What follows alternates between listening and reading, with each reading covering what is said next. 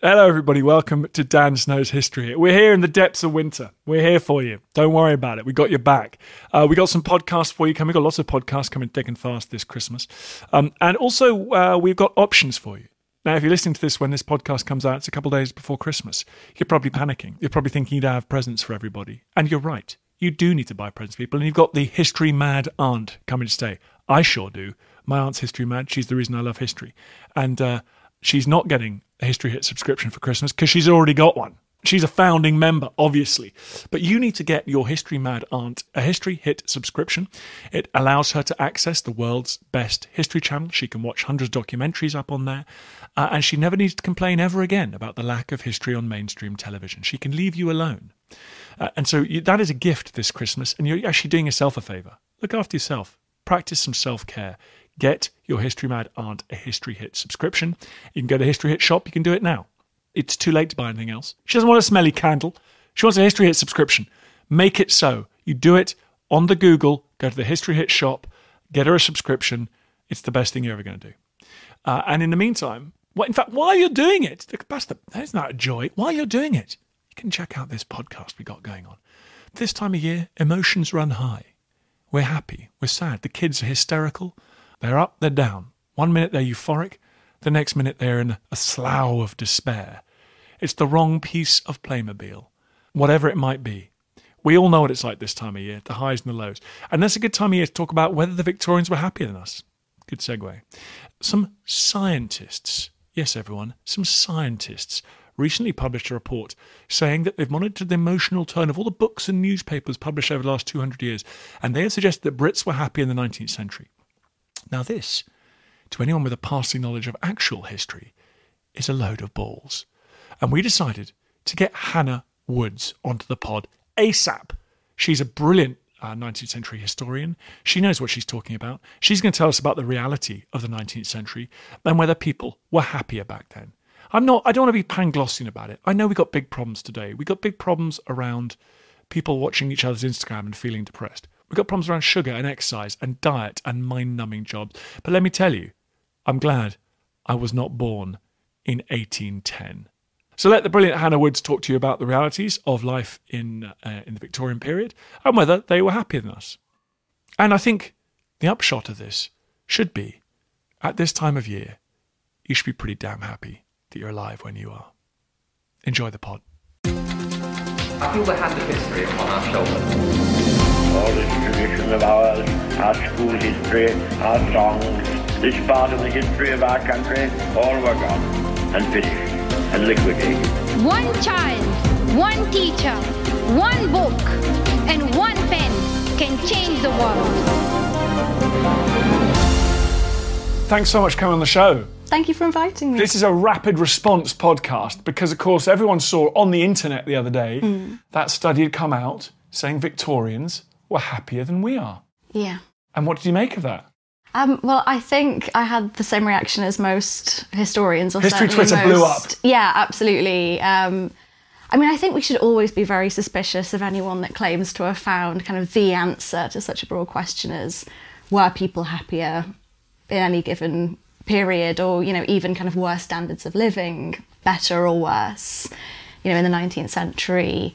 But I think, you know, we also as historians need to be very careful of how we read sources. And I think one of the reasons the study has kind of produced so much anger is that the researchers, I mean, they're economists um, for a start, you know, historians obviously are always a little wary of um, other disciplines kind of tampering with what they think of as their territory. Um, but the researchers have kind of mined, basically mined Google Books. They've kind of set algorithms to mine this archive of digitized sources for emotional language. So they've put in kind of terms that they think indicate happiness, terms that indicate sadness, and they're working on the assumption that um, happy people tend to read happy things, and cultures in which you know there are lots of negative words tend to be I suppose they'd say more miserable, um, but that's you know fraught with problems. Yeah, even even allow them that assumption, which is pretty odd. Yeah. What is the problem with looking at written sources to gauge and printed sources to gauge happiness in the 19th century? Well, I think they give us a very uneven account. They certainly don't give us the thoughts and feelings of people who didn't have access to literacy. Um, and you know we're much more likely to get the opinions of middle and upper class observers people who had access to publication access to kind of intellectual and literary networks so we hear we hear their thoughts and feelings and we hear very little about the thoughts and feelings of people who weren't able to write these accounts. And, okay, let me start there because as a 19th century specialist, I don't know the answer to this. If you were a, a literate member of the elite, an urban elite in a professional job in London, would you be able to access uh, accounts of, of, of what was going on in the, in the slums and, and the working class areas of Britain at the time. Like got, we know Dickens' hard times, things like that. But uh, would, would, would they be confronted with that quite often? Or would most, when you're studying these sources, are you actually struck by how uh, isolated they are? Yeah, I mean, I think, of course, in the 19th century, we're talking about a huge period of time. Uh, and I'd say in the earlier 19th century, you know, we had this rapid process of industrialization and urbanization, you know, whole new urban centers springing up, you know, almost literally overnight to meet this increasing demand for, you know, workers to fill factories. And certainly in the early decades of the 19th century, we hear very little about what's going on inside these cities. Or I say we, you know, middle class, comfortable social observers, perhaps in the West End of London or in the countryside, you know, heard very little about what was going on. And then there started to be, around about the 1840s, this huge upsurge of inquiry into what the conditions were like in these new industrial cities. You know, we have people like Friedrich Engels uh, going into industrial working class um, places of living and work in Manchester and really trying to illuminate you know the kind of terrible living conditions, um, you know the increased mortality compared to the surrounding countryside, uh, and then going into the later 19th century, we see this kind of huge upswing of inquiry into urban working conditions and industrial living. Uh, we have people like Charles Booth in the 1880s and 90s who is creating these kind of massive 17 volume studies where he's really trying to map poverty street by street. Um, and this kind of you know really swings. There's a huge amount of popular interest in these things. Um, there's almost a cottage industry of slum tourism where middle and upper class observers will you know take trips into the slums to see for themselves what these conditions are like, and you know there's a kind of almost an amount of kind of gap year tourism to it um, to kind of see how the underclass live. Um, but certainly, you know, this is these are things that you know people were well aware of although of course they imposed their own viewpoints over what life was like for the people who lived in these areas. But it sounds to me it was saying the trajectory, the volume of these sources, the popularity of these sources is it's hard to relate them particularly to the the, the ebbs and flows of, of happiness within within 19th century British society. Yeah, I mean we're looking at kind of two almost completely different questions here. On the one hand, we're looking at measurable standards of well-being, um, you know, material conditions like wages and incomes, housing conditions. You know, we can look at quantitative trends in life expectancy, mortality, disease. You know, this is kind of one of the longest running uh, and most controversial debates in economic history the standard of living question you know what happened to people's material standards of life during the Industrial Revolution. Let alone their mental health and their Absolutely. And on the other hand, we have you know more qualitative developments. You know what these changes meant to the people who experienced them. You know how they felt about the changes that they were witnessing and the societies in which they lived. And you know, as historians, we need to turn to very different sources to get at these questions. You know, more kind of imaginative and experiential sources, you know, perhaps as well as social commentary and journalism. We could look at literature and art um, for kind of imaginative representations of life. Or we could look at people's, you know, first-hand testimonies themselves, their autobiographies, memoirs, diaries. You know, even towards the end of the period, we have oral history studies of people who could remember life, you know, right at the end of the 19th century. So let's park this odd study that I hope they could do it all with AI and, and find mm. this algorithm. We're, the historians, you are giving that a uh, are not giving that your, your seal of approval. Right, okay. Let's come to that second bit, which is actually much more interesting because I, I'm someone who's a little, I'm in danger of being a bit Panglossian about it, and I'm in danger, I, I, I feel, especially as a healthy, um, straight, affluent white male in, in Britain today, I, I think the world's pretty bloody amazing, right? And, and I think his, my study of history has shown me I'm pretty glad I'm not alive in the 5th century AD. I'm pretty glad I'm not alive when the Great Heathen Army landed in the Humber and marched across the Midlands. And I'm also pretty glad I'm not alive, for example, during Spanish influenza or, you know, in an era, I'm happy that I have an era with dentistry and dating apps, right? It's good. Um, now, but, but, at the same time, there is a thing here, which is that we do have this kind of mental health catastrophe going on in society. So, from how do you th- think about 19th century living standards among the great mass of the population? Were they improving? And can we make a judgment about whether people uh, were happier?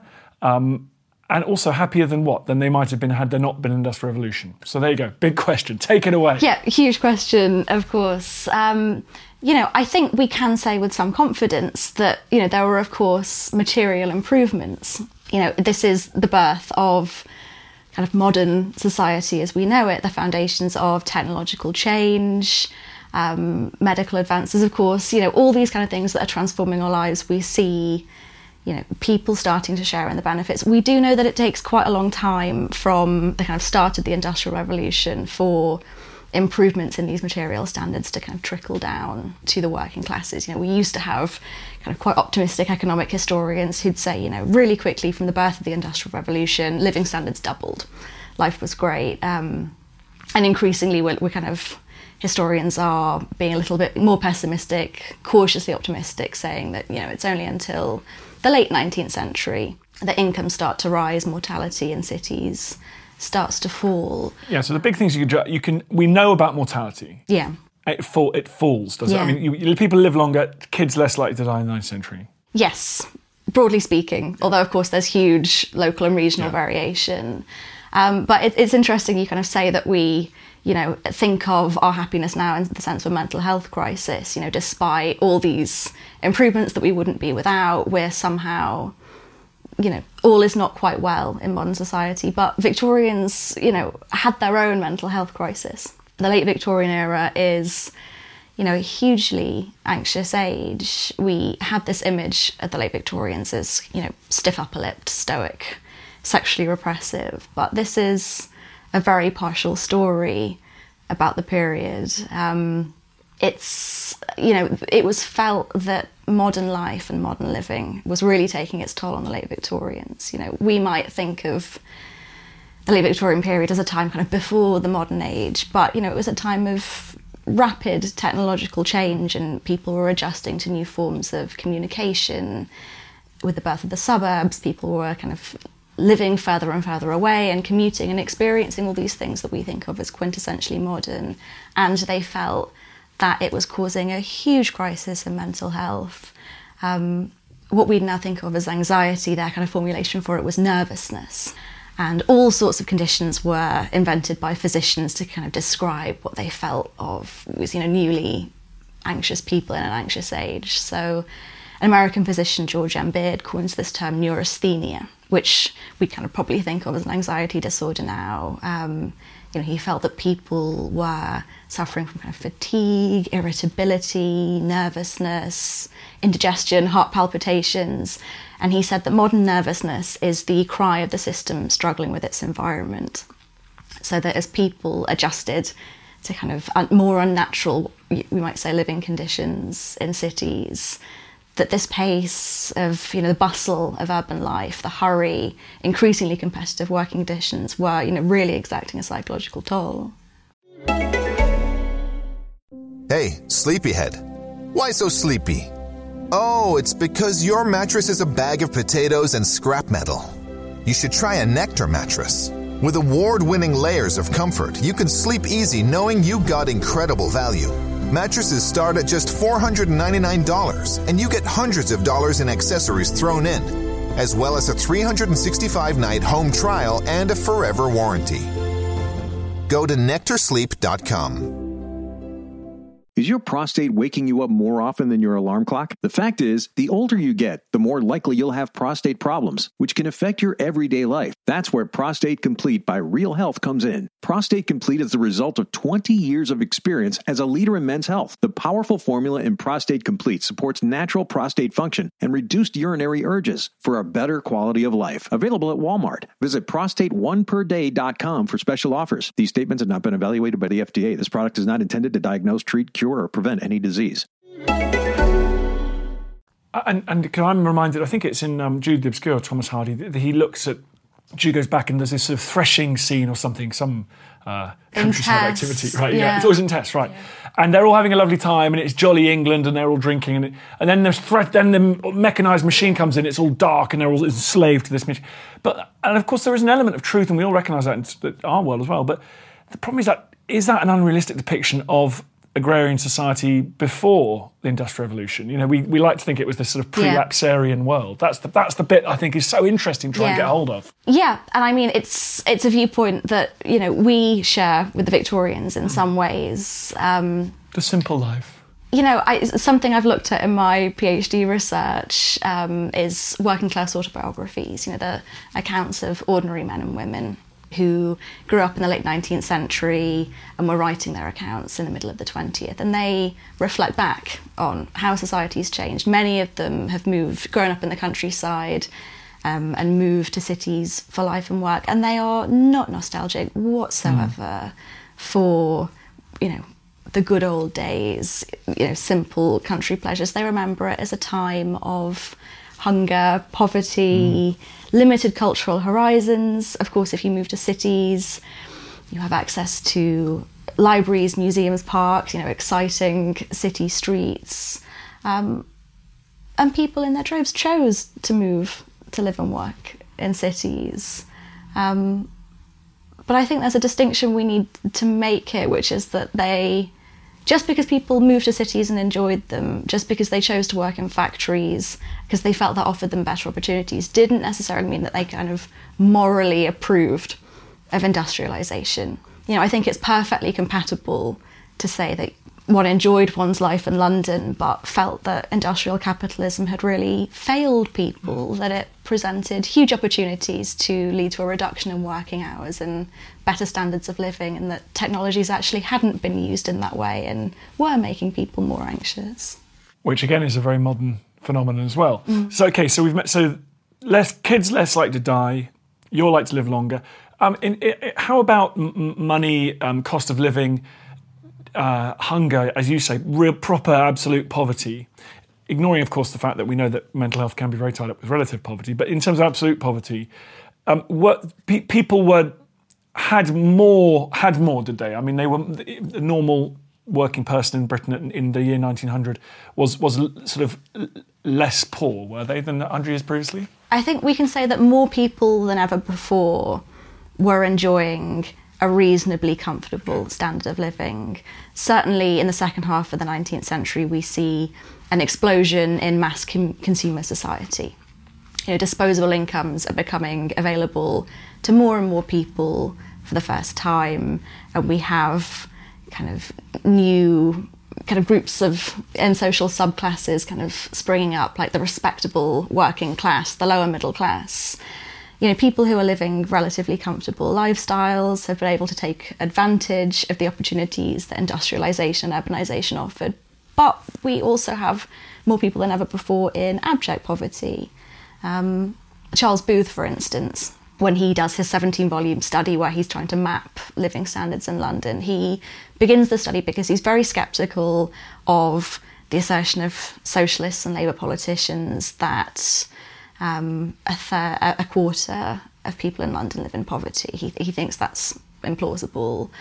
Um, and at the end of his, you know, decades-long 17-volume study, he realizes it's actually a third, by his own definition, of people who are still living in poverty right at the end of the 19th And do they have century. a? Do they, he obviously has a definition for that. I mean, that's not a proportion of medium wealth or anything. Is that is that people who uh, don't have the, the stuff to to live whole lives, Yeah, he has all these kinds of subdivisions. which we do today as well. We we Yeah. talk about pop. So uh, okay, so then bring it back today. So is your sense though that you'd rather be uh, work, a, a minimum wage um, worker in London today or in a, and a sort of equivalent, if there was one, in London 120 years ago? Of course, I'd rather, you know, we'd all rather be in the 21st century.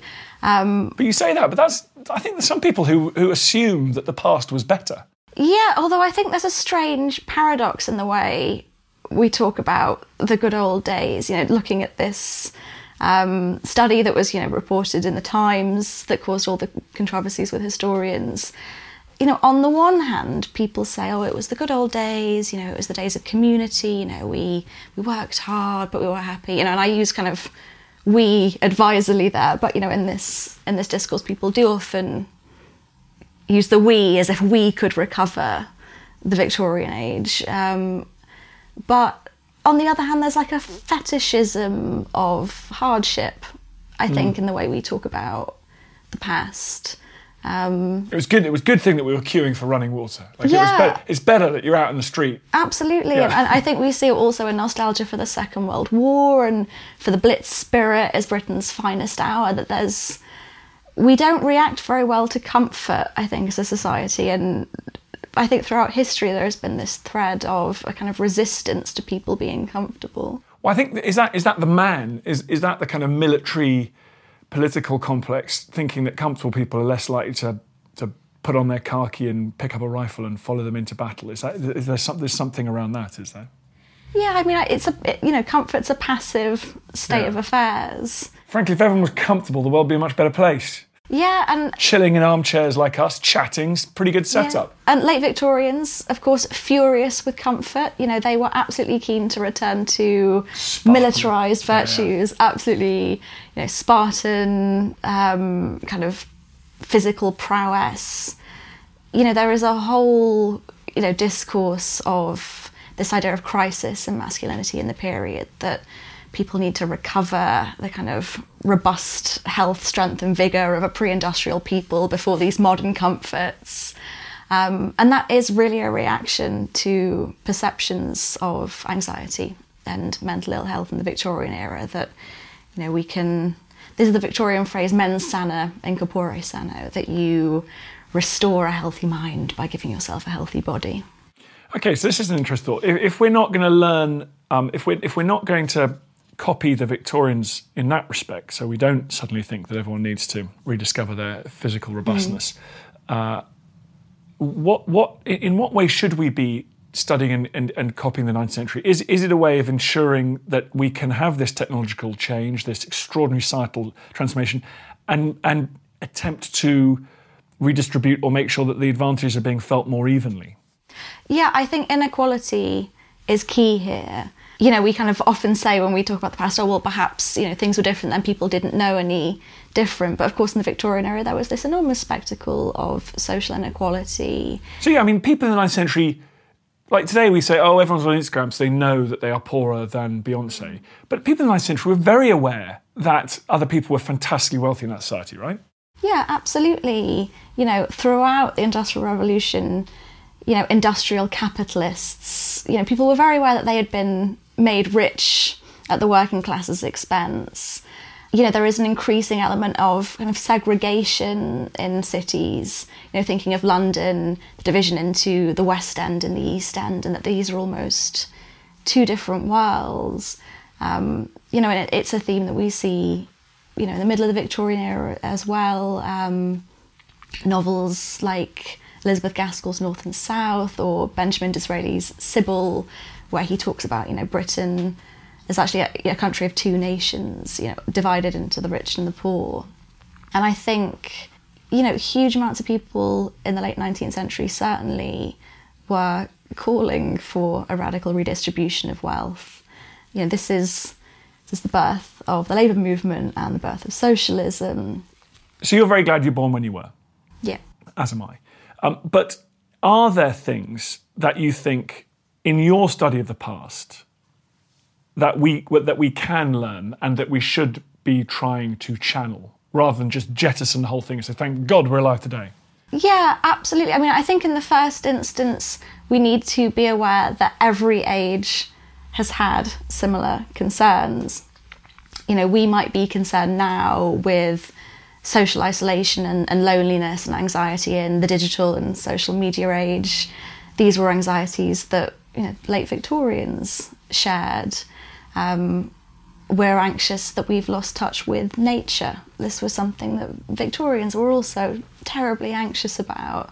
Um, and you know, there's there's a huge movement in the late Victorian era to kind of return back to the land to kind of capture what has been lost, to recapture what's been lost in the transition to industrialization. You know, thinking of William Morris and the arts and crafts movement, um, you know, these real attempts to kind of reharness the positive elements of the past to the present. And I think we can almost kind of see parallels in hipsters today. Um, you know, this attempt to you know, accept and to enjoy the fact that we live in a digital, hyper-connected age, benefiting from all sorts of modern technologies, but that it's also important to recover a sense of handicrafts, you know, craft beer. Um, uh, you know, uh, Victorians too were, you know, very into their kind of handmade clothes and sandals, vegetarianism, all these health fads. Um, but I think the problem is we tend to hate people who want to take the good elements of the past and infuse those in the present and don't want to then accept kind of lower standards of living in the past that come along with it. And I think that's kind of bizarre. Well, I'm so naive that I've always thought that history was about looking at the past, jettisoning the bits that were rubbish, and trying to maintain the good bits. Yeah. So um, thank you for helping me do that today. That is outstanding. Now you've got a big book project potentially coming out, which you're going to come back on the podcast and tell us about soon. But uh, how can people follow you and the work you do in the meantime? Um, I'm on Twitter at Hannah Rosewoods. Um, please do follow me there for history jokes, ramblings, angry threads about economists, um, and I sometimes write for the New Statesman as well, so you can find me there. Thanks very much for coming on. Thank you for having me. I feel the hand of history upon our shoulders. All this tradition of ours, our school history, our songs, this part of the history of our country, all were gone and finished and liquidated. One child, one teacher, one book, and one pen can change the world. He tells us what is possible, not just in the pages of history books, but in our own lives as well. I have faith in you.